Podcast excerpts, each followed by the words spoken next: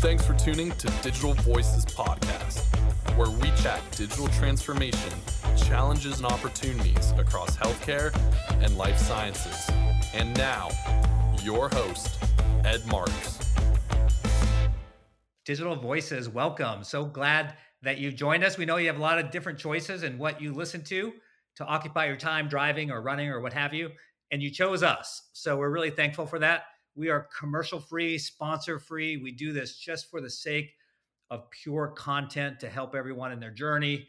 And so you're in for another treat because we have uh, Dr. Babatope Fatuyi joining us. So uh, Tope for short. So Tope, thanks for being part of Digital Voices. Thank you very much for having me. I appreciate it, Ed.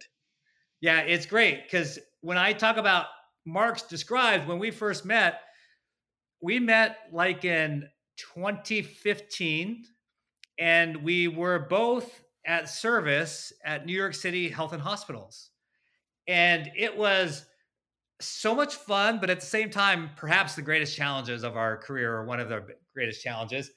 And what made it work is one, we had a great team, and New York City Health and Hospitals, super great working together, particularly with the leadership and, and the technology teams. But we had a lot of fun.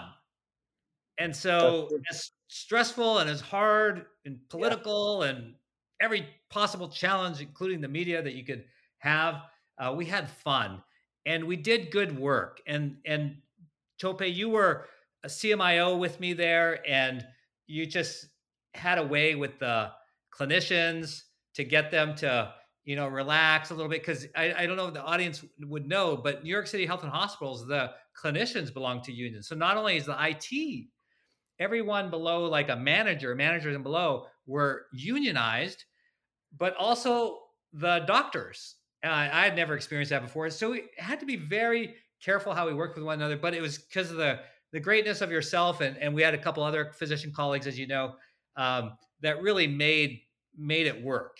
And and I know I'll just say one last thing in terms of when we first met. I know that uh, Dr. Raju, who is the CEO, he said to me after the pandemic, he said, "Ed, the reason New York City did as well as it did, you know, despite how challenging it was given nature of the city and nature of COVID, was because of the framework and the groundwork that our teams put in, in terms of digital transformation. So, anyways, so we've been fast friends since then, and our families have hung out, and you visited us, and we've visited you all, and uh, it's just been a great, a great friendship, and for for eight years now. So, so I'm so thrilled that you're here. no, no, thank you. You couldn't have said it better. Uh, we yeah. had a strong, strong uh, team and just like any family, you know, every obstacle we overcame and we left a good legacy. So I do appreciate being here and reminiscing about that today. And just just beautiful what uh, what uh, we have there, what we had, and what still remains. So yeah. good foundation. Thank you for an opportunity to have worked with you, Ed. Yeah, super long introduction, but it, we we have this deep history with one another. Uh, but Tope, you know, the first question we ask everyone is songs on your playlist. So, what kind of music do you like to get down to? Uh, I'm quite eclectic. Um, however, however, with the growth of Afrobeats, of course, that's uh, that's my genre, go-to genre. And in particular, right now, there's a young kid who who died, eh, who mysteriously, so to speak, about 27 year old guy. His name is Mohbad.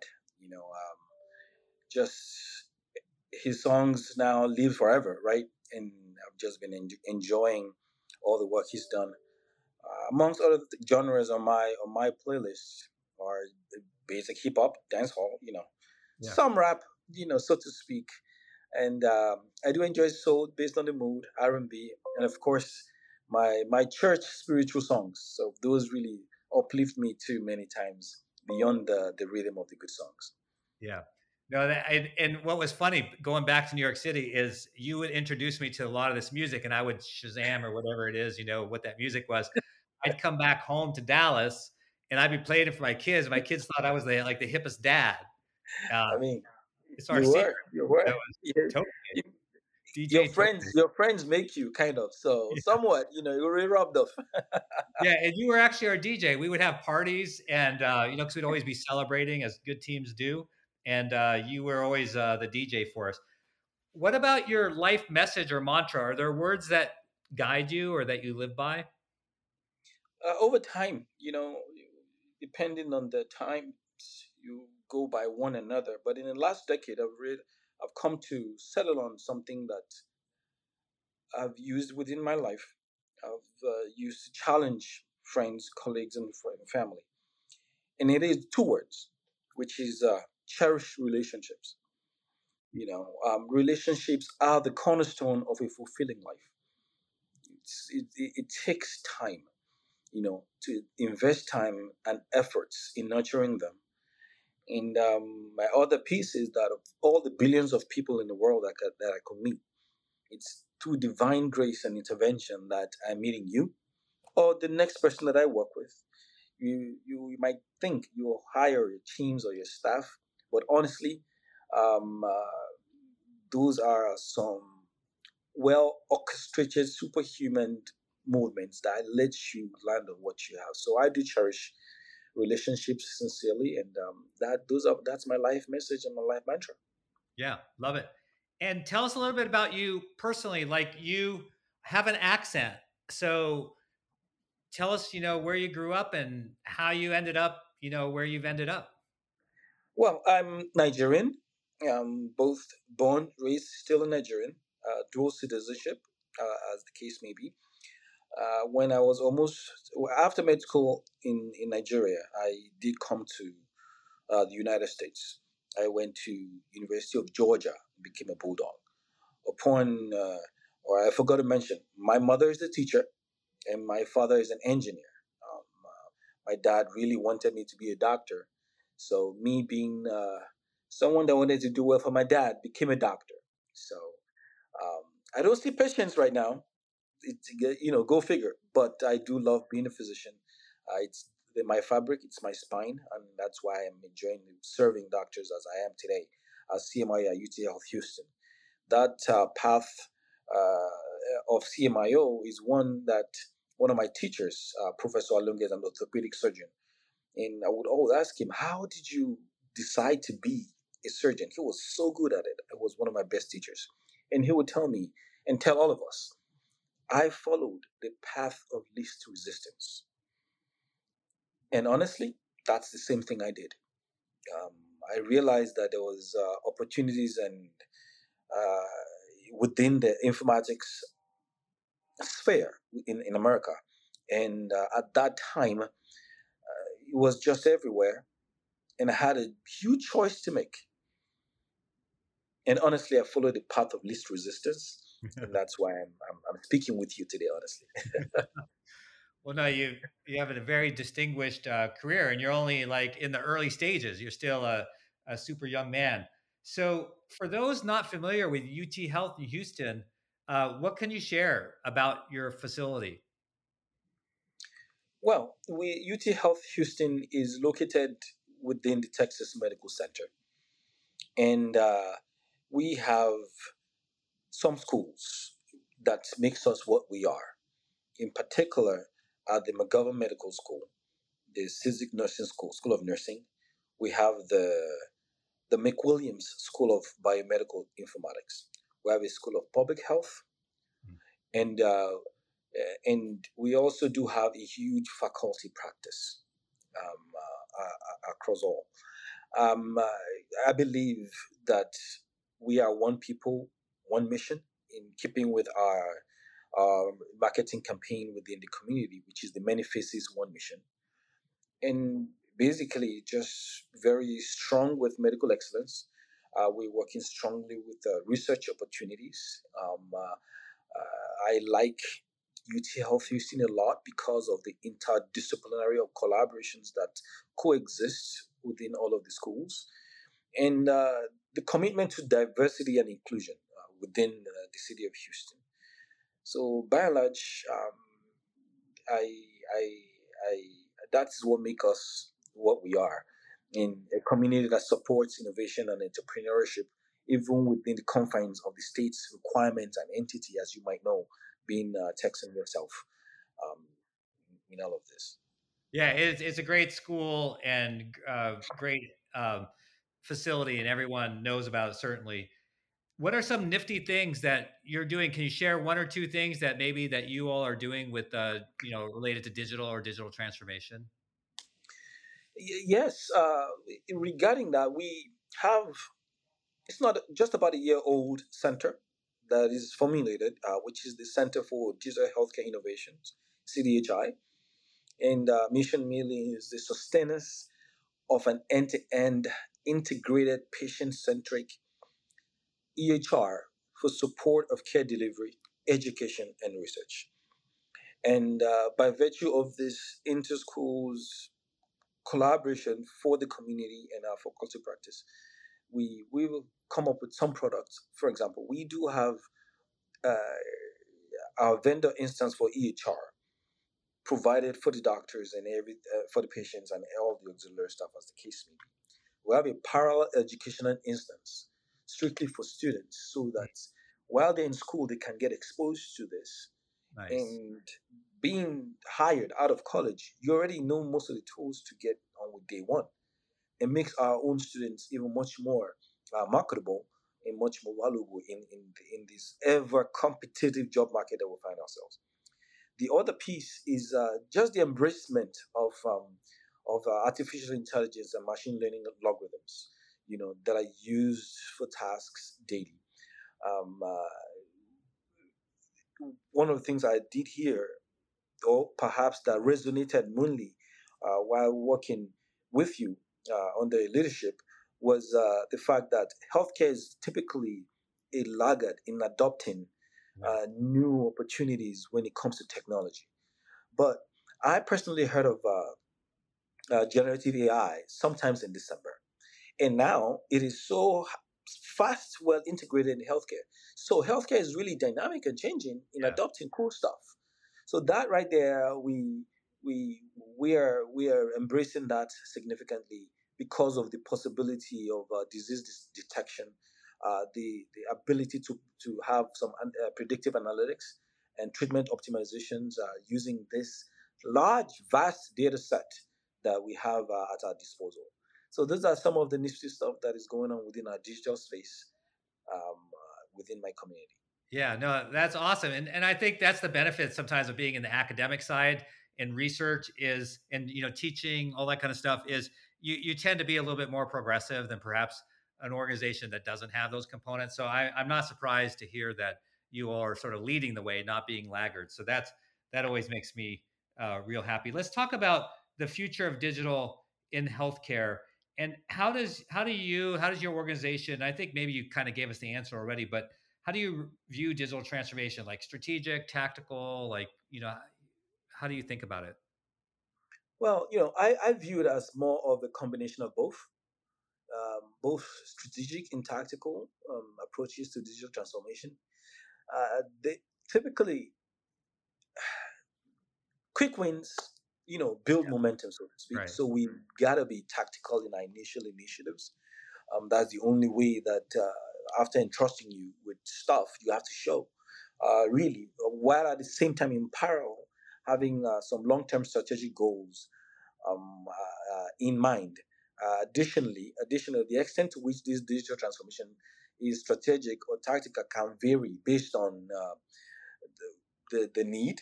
You know, if if there's a pandemic, so to speak, or thereabout, you know, if there's a disease surveillance that is affecting situations, you know, you, we just have to change course. So I think we embrace both um, uh, uh, largely depending on the scenario and the situation at hand. Yeah, no, I, I can appreciate that you would do both, right? Because you don't want to just be theoretical and strategic and not do anything. Uh, and and I think you're right. When you do some tactical things, it builds momentum and and it makes it more strategic. So I kind of like uh, how you how you think about this. How do you personally learn and stay ahead of the curve? So are there things that you do, Tope, that you know, so you don't fall see yourself fall behind that that you do that others might learn from? You know, um, I, in thinking about that, there's nothing I do in particular that says, hey, there's no daily duty that I I uh, I obsessed over.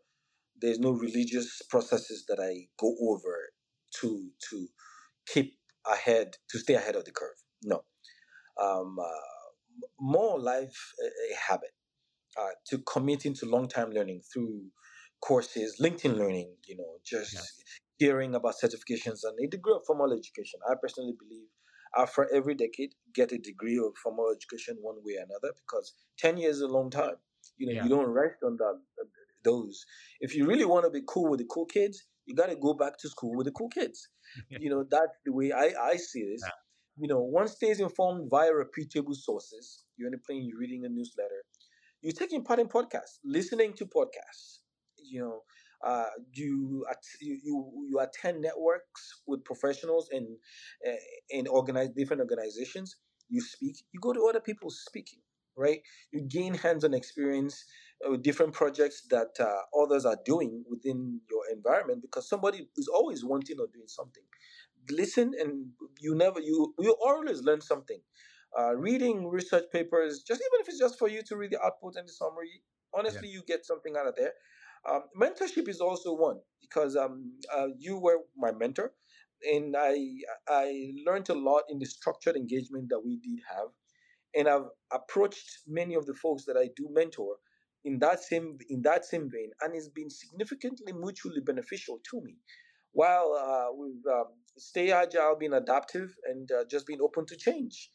Um, honestly, and uh, I will mainly just say uh, to continually evaluate assess uh, the impact of innovation on healthcare uh, is is just the only way.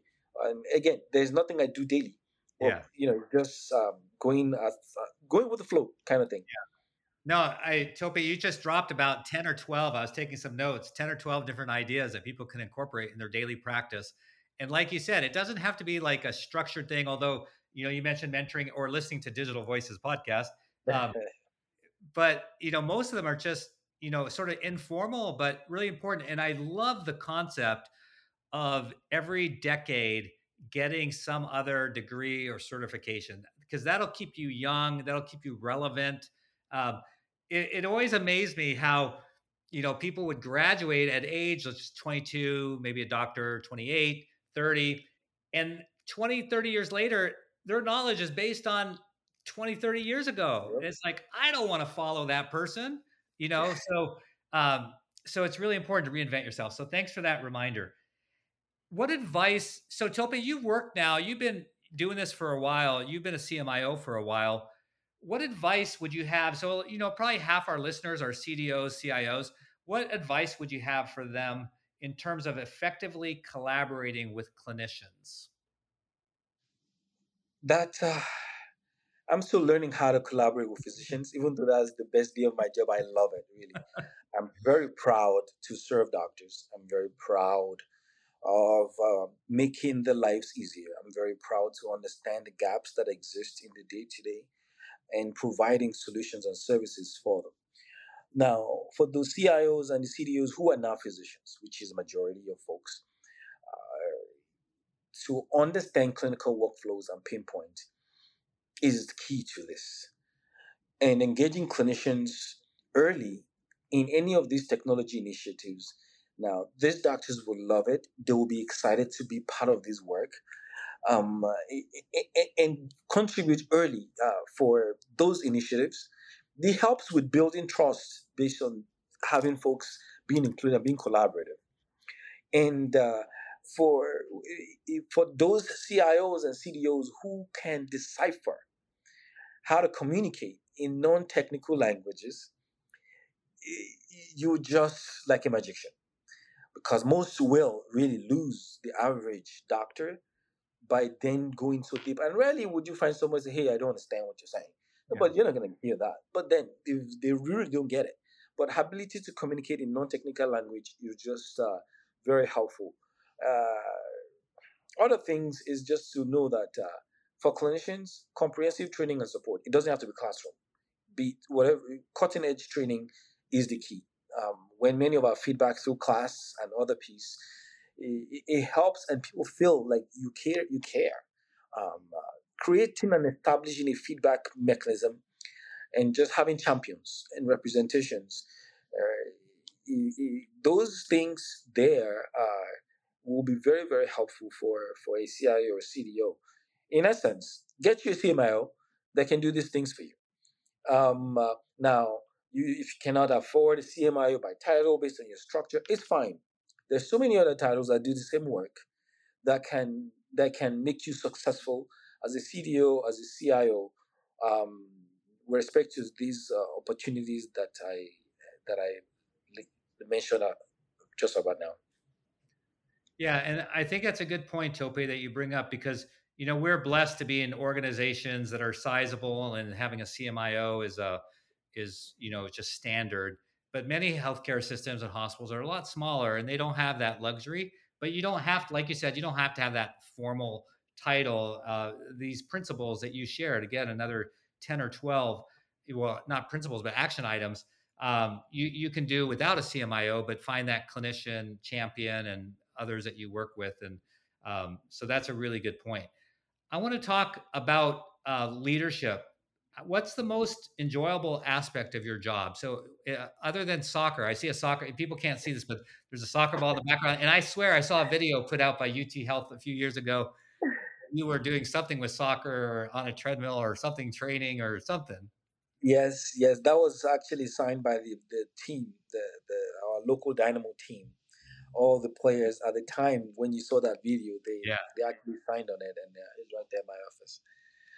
Um, to answer your question, it, it, most valuable, most enjoyable aspect of the job really is the fact that I embody our, our organization mission daily because that helps my value and um, it, it, it helps my contribution by ensuring that technology aligns with and support the organizational goals in how I deal with situations around me. Um, problem solving is an opportunity to me. You know, um, I get excited as I face these complex challenges related to technology, data security, or compliance, or just regulations as a whole.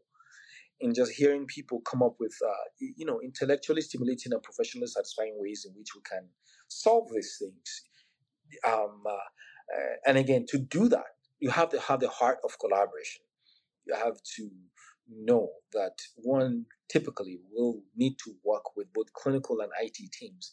Bridging between these two worlds and collaborating with a wide range of professionals can, uh, uh, as, as I said, stimulate us, you know, both physically, intellectually, and significant value. But I do enjoy that uh, heavily. Uh, the other piece is that, uh, you know, the, for me, sometimes I do aware it's good for me. I feel good knowing that I'm a leader. So the the ability to to for me to know that I'm in a leadership role within this organization and can be one way, the 360, you know, be it from the back, from the left wing, right wing, defense, goalie, goalie, however, you know, if I can influence the strategic direction of the institution one way through advocacy or just having a conversation with uh, the right stakeholder to drive improvements um, within healthcare IT and primarily and ultimately for the patient care because all of us are patients. Uh, then, then, then, then that gives me the joy to to be where I am uh, in the organization that I am, uh, beyond anything else. Those those uh, th- those pieces uh, are really things that I do I do enjoy about being in this leadership aspect of my job. Uh, and mind you, I've not said anything technical or anything that has to do with um, any product that we used. It's just being human and just understanding that um, I'm here for a mission, I'm here for a purpose, and I do my best to make sure I achieve that for us. No, that's super. What's the sort of on the flip side, or maybe uh, there's a good correlation, but what is the hardest decision you've ever had to make in the workplace, like as a leader? Uh, you know, most of my life, I never really, uh, I been a consultant. You know, here I propose to stay and make it work out. In that is learning that you hire people, and sometimes you just have to let them go. And I, being a relationship builder, it was difficult for me to to due to reduction in force to let people go. I worked hard to hire them. I had to live with letting them go in in that way. So I will say that in my short time being here, that has been my most challenging. I had to talk myself through it. I had to talk those around me through it. You know, people come, people go. Sometimes it's forced. Sometimes they do it on their own. But that is just the nature of life. But that's something I had to learn uh, at that time. Yeah, that's no fun, um, for sure. But I mean, at least uh, with you, you know, you're a very compassionate person, a very caring person, and uh, I'm sure it was handled well and with a lot of grace. Oh yeah. Uh, how do you, you know, given the given your role and the pressures and just all of different parts of life, how do you recharge your batteries and remain fresh? You know, you know, burnout's a big thing, and you know, what do you do to combat that? You know, um, some of us are superhuman. I consider myself being one of those superhumans, and I say that jokingly, even though I do believe that. Uh, and I will use an analogy. Are you aware of those self-rechargeable batteries? The type of uh, energy storage devices that can recharge themselves without any external intervention. Yeah. That's what I consider myself to be. I am happy in my own in my own uh, company, right. so to speak. However, if I would say there's a place I enjoy to just visit from time to time. I like to be at the beach. Luckily, Houston has a beach not so far away, Galveston. Yeah. And uh, if it's not Galveston, I do like to get invited to the coastal areas, you know. So where, wherever we can just go for an hour or two, just walk in the sand and refresh. Yeah. That, that I enjoy. But yeah. apart from that, I don't really have anything formal. There's no ritual that I do require to recharge. Right. No, that, that's good. I, I, like the beach also. Well, we've spent a little bit here, uh, Tope, talking about sort of our shared experience together, and then uh, just sort of your journey in becoming a physician, and then uh, UT Health Houston, and all about your organization, and then we talked about d- digital and healthcare, and then sort of ended here with leadership. Is there something we missed or something you want to double down on? I'm going to give you the last word. I will say to double down, cherish relationships. Mm. It's not that serious. Yeah. Um, I'm not the smartest or the best to do this. There's always somebody going to be better than you. And in this, our journey in life is not forever. So the relationship that you do have uh, needs to be adored and appreciated. And I think you're going to be a better leader, a better person doing the work.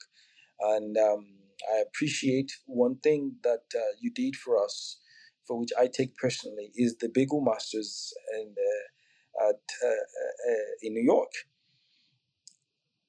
It's actually made me a better leader in my communications. It makes uh, for that I'm thankful. And I just want to leave with that and say thank you, Ed, for everything. I appreciate being on your podcast and I look forward to much more opportunities to to talk with you. Uh, yeah, I, I I so appreciate you being on the podcast and and reminiscing with me and also sharing uh, from your heart a lot of really good things for that people can adopt into their own practice and make themselves more efficient and better and yeah for sure we we had uh, it makes me miss our times together. We we had this great uh, collaboration both fun parts family parts and the work parts and we just uh, made it all happen. It was, it was a very magical experience and that's why i like your cherished relationships because at the end of the day that's what it all comes down to. So again uh, i'll wrap up. Thank you tope for for being our guest and that concludes another episode of digital voices thank you for listening to digital voices podcast with ed marks if you enjoyed this episode, subscribe on your preferred streaming service and leave a rating and review. And most importantly, thanks again for listening.